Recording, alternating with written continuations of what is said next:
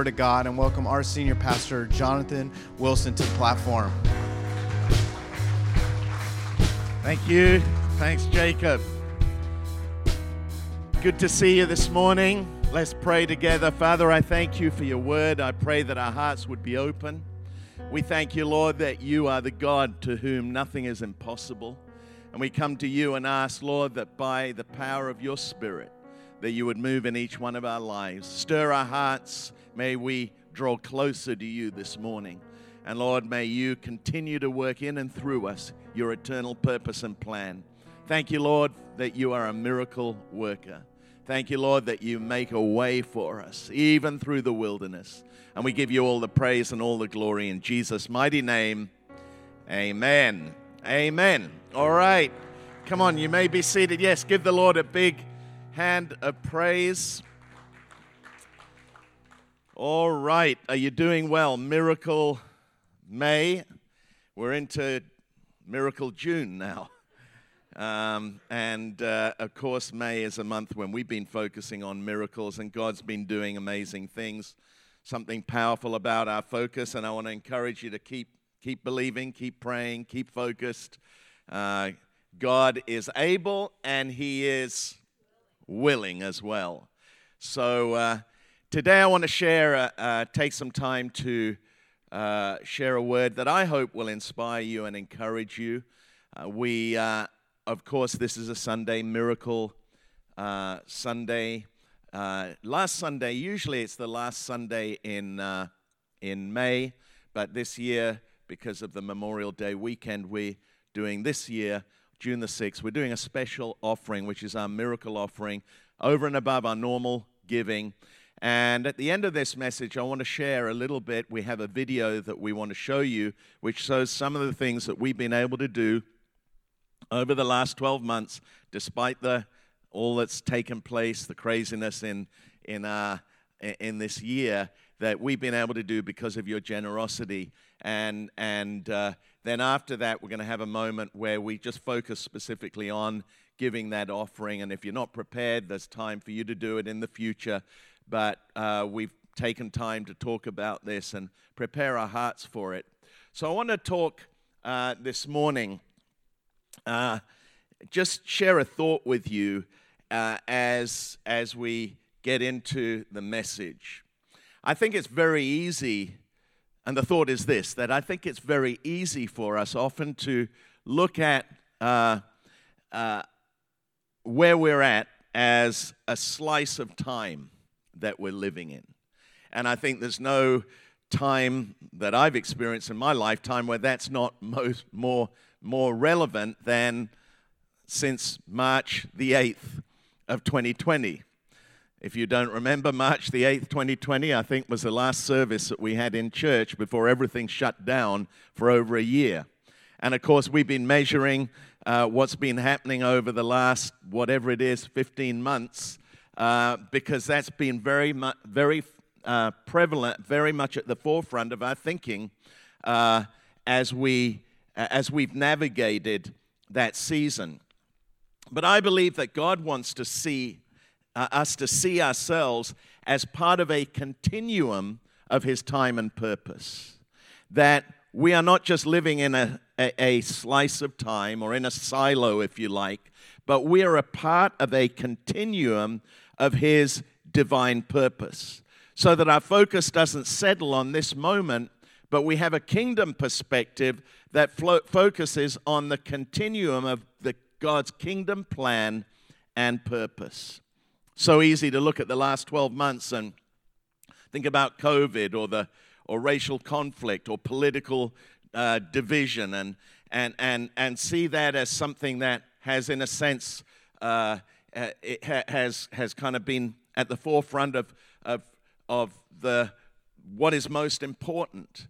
But the reality is, uh, even though there have been significant shifts, cultural shifts that we've experienced over the last twelve months, the reality is that uh, this last fourteen months isn't shaped by COVID or by anything else, but by the unchanging, unstoppable, unrestricted tide of God's kingdom. I love that verse in Isaiah where Isaiah says, but of the increase of his government and peace, there will be no end. God has been at work. The last twelve months has not been, or fifteen months, has not been a deviation from his plan. But actually, God's on the throne and his purpose is continuing. And I love that prayer, where the Lord's Prayer, where Jesus tells us to pray, your kingdom come, your will be done on earth as it is in heaven. And often I don't think of that so much as a prayer as I think of it as a declaration. Your kingdom is coming. Your will is being done here on earth as it is in heaven. So we are part of a continuum of every generation from Adam all the way through to us.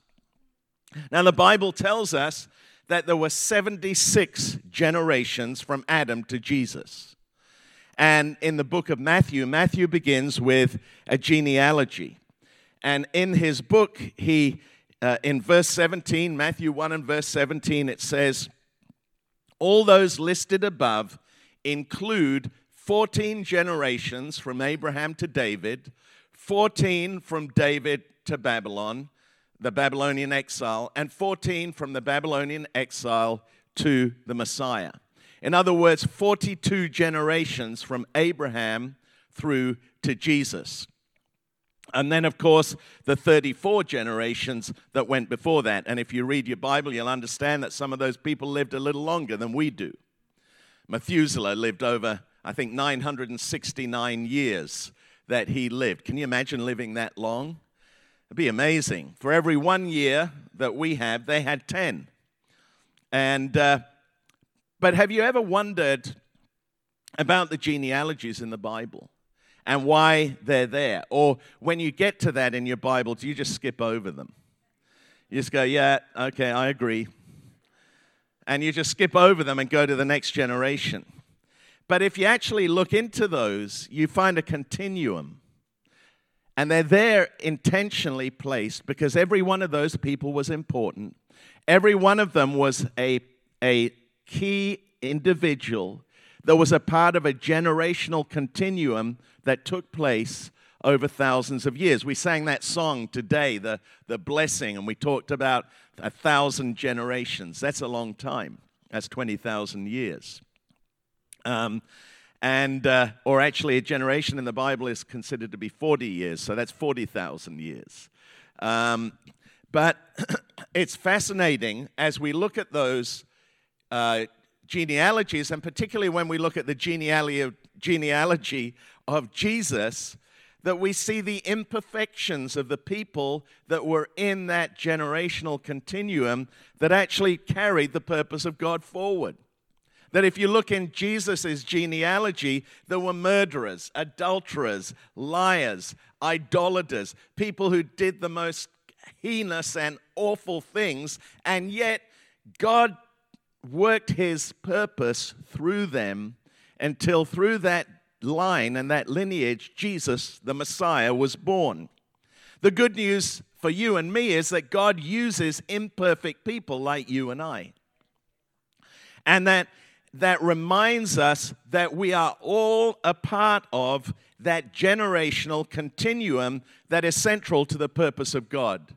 And if there's one thing that I want to get across today is that every single one of us can leave this place. Maybe you already had a revelation of that, but we leave this place with a sense that I am not, uh, I, I'm not an island. I am a part of a generational continuum that God is working in and God wants to work through. We are all beneficiaries of the generations that have gone before us. And now we have an opportunity, every one of us, to be benefactors of the next generation. A beneficiary is a person that receives help or an advantage from someone or something.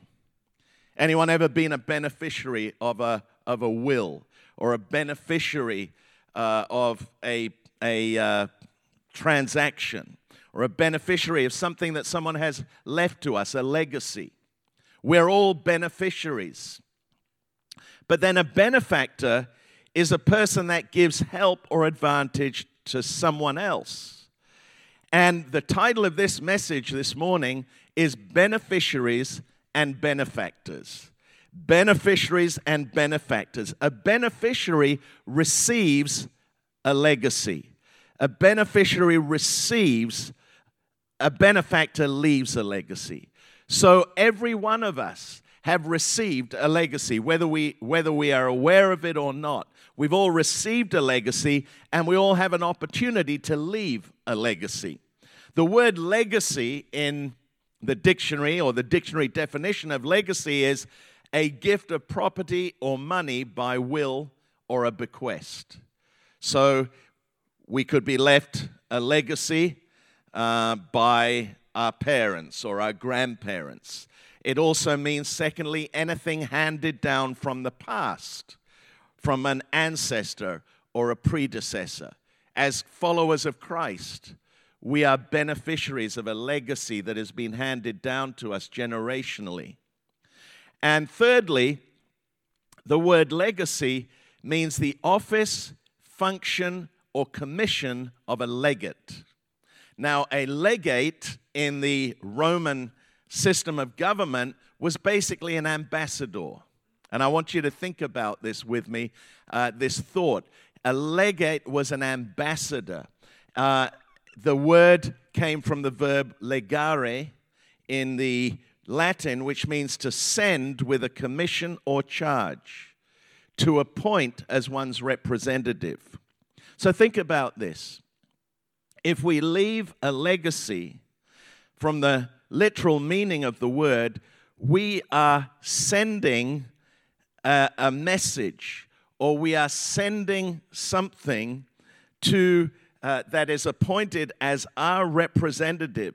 A commission, a message of hope to our world, a message of hope to the next generation, resource to the next generation that is uh, being stored up in heaven for us, but is making a difference in someone else's world. There's a, a, a quote that I read once: our children are messengers we send to a time we will not see. So every one of us has an opportunity to leave a legacy, that legacy that will live on after we've moved on, that we've sent ahead into the future. Hebrews eleven four describes this so well when it speaks about Abel's offering. By faith, Abel offered to God a more acceptable sacrifice than Cain, through which it was testified of him that he was righteous, upright and standing with God. And God testified by accepting his gifts. Listen to this. And though he died, yet through this act of faith he still speaks. Abel's offering still speaks. Thousands of years after he died, his offering speaks to us. His offering encourages us. His offering causes faith to rise in our hearts. And so he sent a message to the future. He sent a legacy to the future that is touching our lives thousands of years later in exactly the same way that we can do the same thing for the next generation and the next generation. What an amazing thought, that what we give, our time, our talent, our treasure, our investment, is going to speak not just for weeks or months or years or decades, but for generations, for centuries, for millenniums. That what we do in our lifetime that maybe we can't see the fruit of it, it's going to live on after we die. It's going to live on in the next generation. It's going to live on in the future. And so when we can understand that, and when we see that we're no, not simply a part of a sliver of time, but we're a part of that continuous mess, uh, continuous momentum that God wants to establish, we understand that we are a part of a generational sequence, and that every one of us is a link, if you like, in the chain, that we are creating a chain reaction through our lives. And as we look at this, I want to focus on someone who is a great example of this. He was the generational link between two generations of the most significant family line in history. And that person was Isaac. Isaac, of course, was Abraham's son and Jacob's father. Isaac was the generational link between Abraham, his father, and Jacob, his son. And Isaac was both a beneficiary and a benefactor. And it's very significant that he was a beneficiary of Abraham's faith, and he was a benefactor to his son Jacob, who became the father of the twelve tribes of Israel. And the continuity of that family, the continuity of the twelve tribes that brought about was the lineage through which the birth of Jesus came about, was actually dependent upon Isaac taking his place in that generational continuum. If Isaac had not done that, if Isaac had simply been a beneficiary rather than a benefactor, God's plan would have been deviated, or God would have chosen someone else, and Isaac would have missed out on the opportunity of being that one person who was the key link in that generational continuum. And so he was a, both a beneficiary and a benefactor. He received a legacy and he left a legacy. And we see the importance of that generational legacy in Jesus, who called God the God of Abraham, Isaac, and Jacob, because God establishes everything that he does generationally. And you and I have the opportunity to live our lives either as simply beneficiaries who become like the Dead Sea, where water flows in but nothing flows out and nothing can live in it. Or we can become like a river of life because we are beneficiaries of God's life and God's life flows through us to others. So we have that opportunity. We have that opportunity to live our lives that way. Here we read in Genesis twenty-six and verse one. I want to read this. This is the story of Isaac, uh, or part of his story. There was a famine in the land besides the first famine that was in the days of Abraham. And Isaac went to Abimelech, king of the Philistines, in Gerar. Then the Lord appeared to him and said, "Do not go down to Egypt. Live in the land which I will tell you. Dwell in this land, and I will be with you and bless you. For to you and your descendants I will give all these lands. And I will perform the oath which I swore to Abraham your father.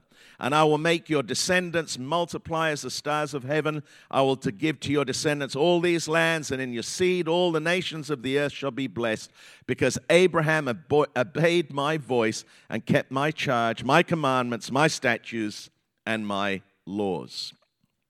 So Isaac dwelt in Gerar.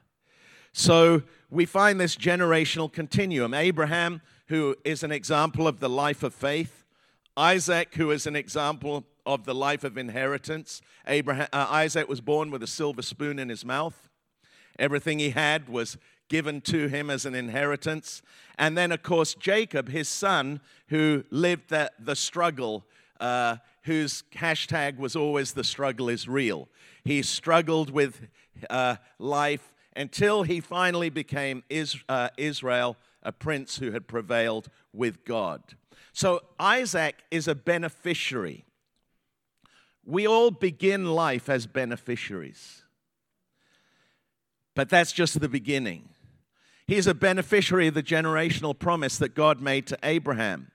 And God says in that passage, "I will perform the oath that I swore to Abraham your father.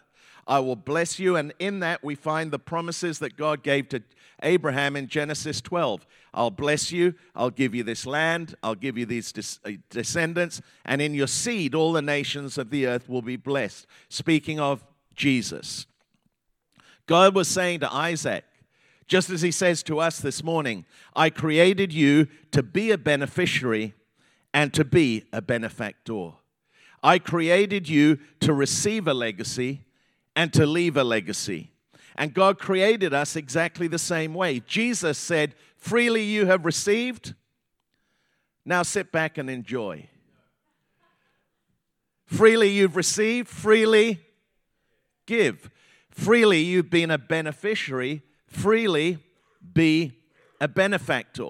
And the problem is that so often as human beings, our human nature is much more interested in being a beneficiary than we are often in being a benefactor. And God, but God created us to be that way. Our inheritance, we have an unbelievable inheritance in Christ. Our inheritance is in Christ.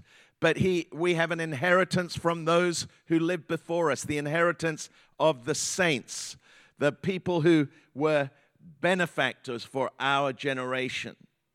So three things that I want to highlight uh, and touch on just so that we can think about what is required for us to be benefactors.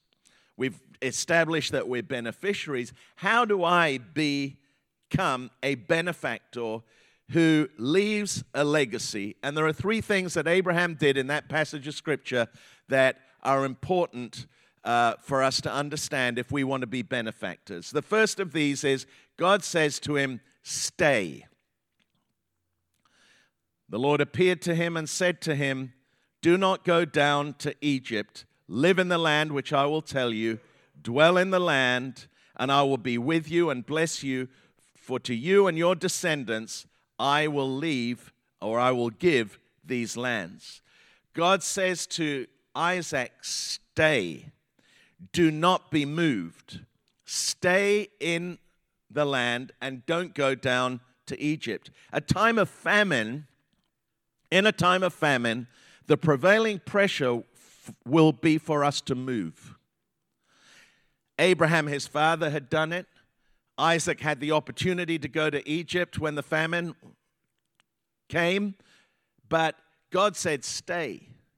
The enemy will always try to move us during a time of famine. And in this season that we've just been through, the last fifteen months, the one thing the enemy has want, wanted to do has been to move us. He's wanted to stop us attending church. He's wanted us to relocate in other parts of the nation or the world. He's wanted to stop us declaring the message of hope and life that the world needs probably now more than ever before. And there's nothing that the enemy would rather see than the church being silenced, our message muted, and our presence removed. And he's been working hard at doing that. So, The, if we're going to be benefactors, if we're going to have something to pass on to the next generation, we've got to stay. We've got to stand fast. We've got to be steadfast. Paul said, therefore, my dear brothers and sisters, stand firm. Let nothing move you. Always give yourselves fully to the work of the Lord, because you know that your labor in the Lord is not in vain. If we're going to be benefactors, we've got to make a decision. I'm not going to be moved. I'm not going to allow the disruption that's taken place to affect the patterns of my faith, whether I can, you know, whether I have to wear a mask or don't wear a mask, whether I have to be six feet apart or twelve feet apart or fifteen feet apart or a football field apart, or whether I have to stand on my head, or whether I'm required in this place to do this and that place to do that. At the end of the day, that's not going to move my faith.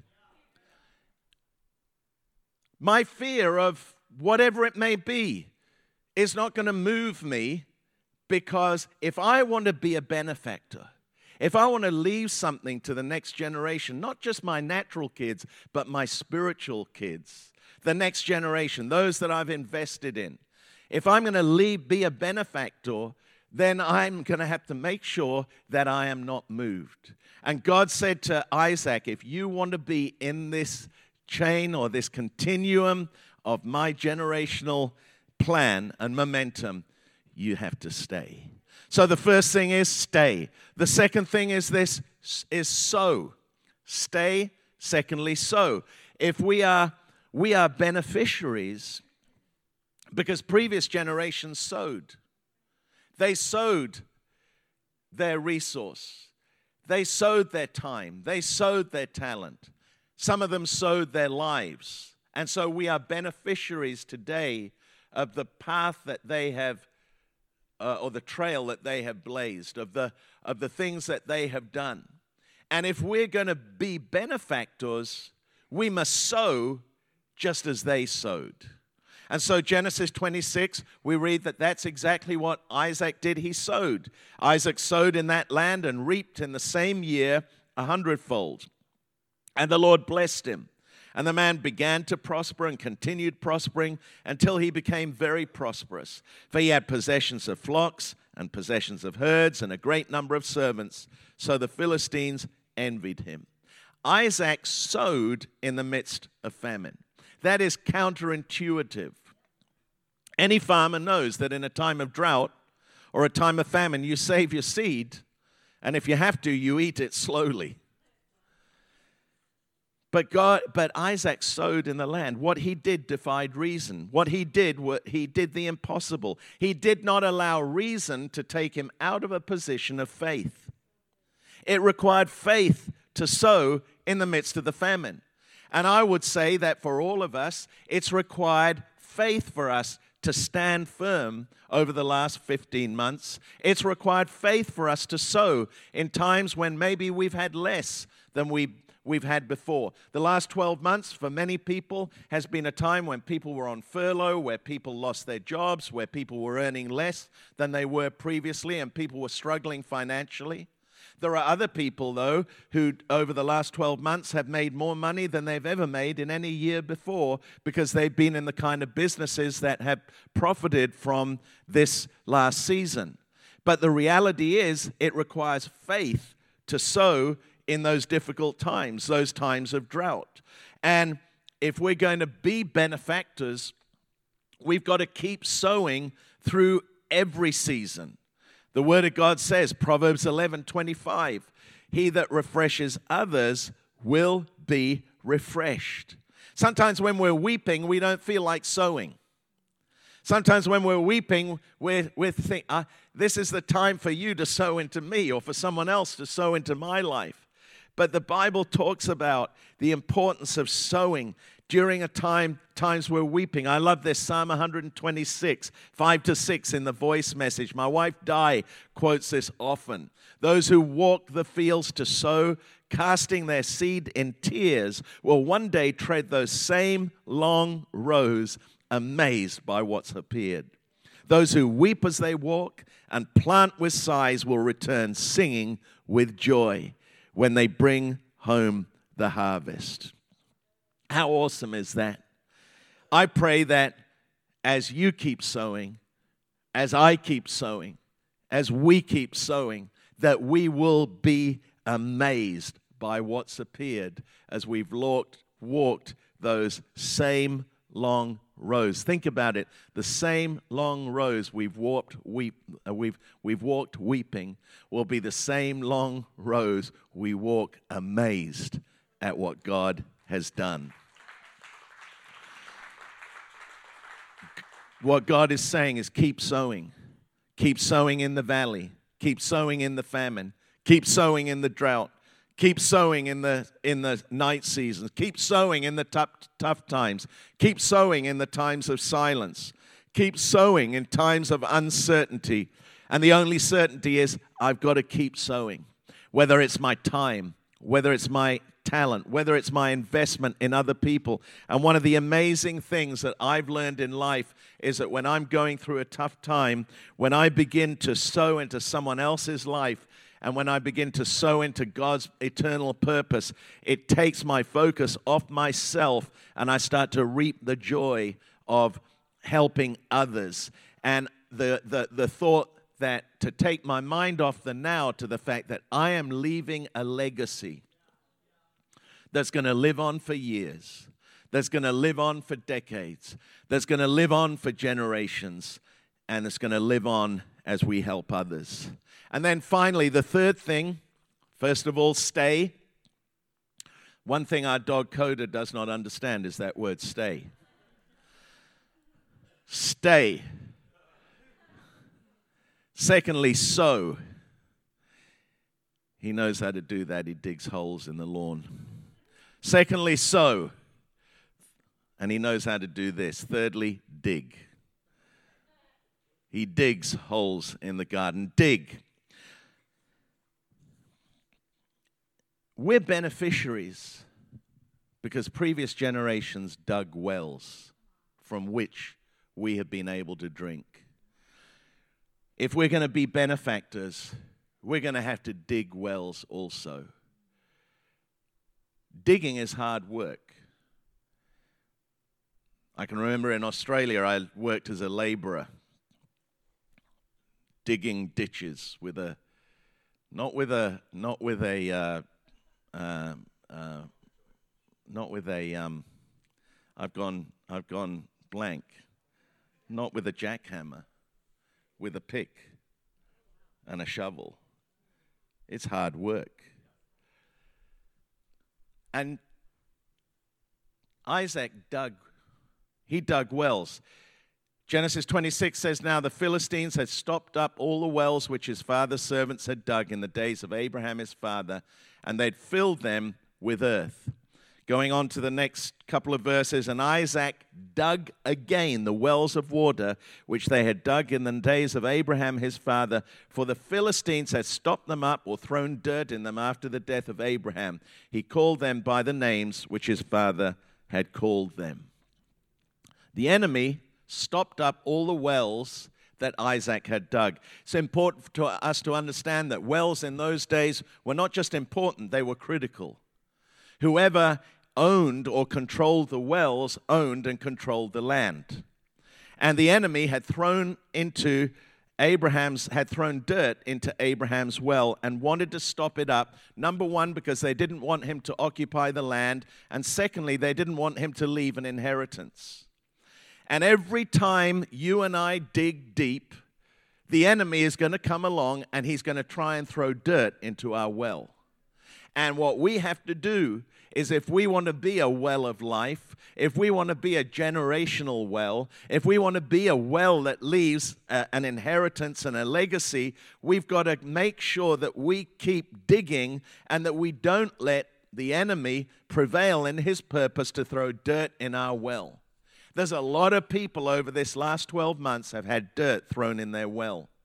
And the only way that water is going to flow again is when we begin to dig and keep digging so that that water begins to flow again.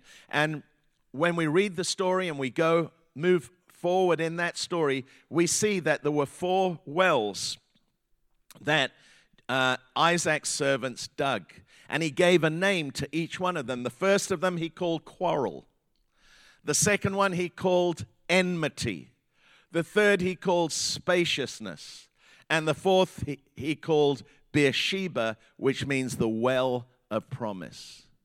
And there's a principle there that we can learn. With each one of those wells that he had to dig, he took a progressive step forward in becoming a benefactor to the next generation. First of all, the enemy is going to want to quarrel with you.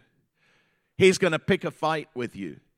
And we have to prevail in that fight. Paul said, "For the weapons of our warfare are not carnal, but they're spiritual, even to the pulling down of strongholds." The second thing, well, was enmity. After we end up engaging the enemy in his quarrel with us, then he's going to reveal himself as our enemy. We have to deal with a spiritual enemy. But once we prevail, we come into a place of spaciousness. That was the name of the third well. Isaac, after he he quarreled with the enemy, he confronted his enemy, he came into a place of spaciousness, and then finally the last well, Beersheba, was the well of promise. He began to drink from the well of promise. And God created every one of us with the with the potential to drink from that same well, the well of his promises in his word. But it's not just going to happen without a fight. It's not going to just happen without us digging. It's not going to happen without the enemy trying to throw dirt into our well. So in conclusion, Isaac became a benefactor and he left an eternal legacy because of those three things. Because he stayed, because he sowed, and because he dug. And if we want to be benefactors, we need to make a decision that, like Paul said, none of these things will move me. And to understand that we have the opportunity for our lives to live on and our legacy to live on way beyond the length of our own natural lives, because every one of us has a part to play. And that as we invest in the next generation, we have the opportunity to leave a legacy as a benefactor. God created you and I not just to be beneficiaries, but to be benefactors. What are we going to leave? What are the future generations going to thank us for? Every one of us has a part to play, and every one of us has an opportunity. And as we continue to move forward in our vision as a church and individually and collectively, let's believe God that we can leave a legacy for the next generation that is going to cause them to rise up and call you blessed. Rise up and call us blessed. Be thankful for the the what we have left them, the legacy that they are going to be able to build upon. Jesus said this, for whoever wants to lose his life, rather this, for whoever wants to save their life will lose it. But whoever loses their life for me and the gospel will save it. Let's leave a legacy for the next generation in Jesus' name. We have a video which I want to show you. And then after that, our worship team are going to come. These are some of the things that we've been able to do to leave a legacy in other people's lives. And it's required us staying, it's required us sowing, and it's required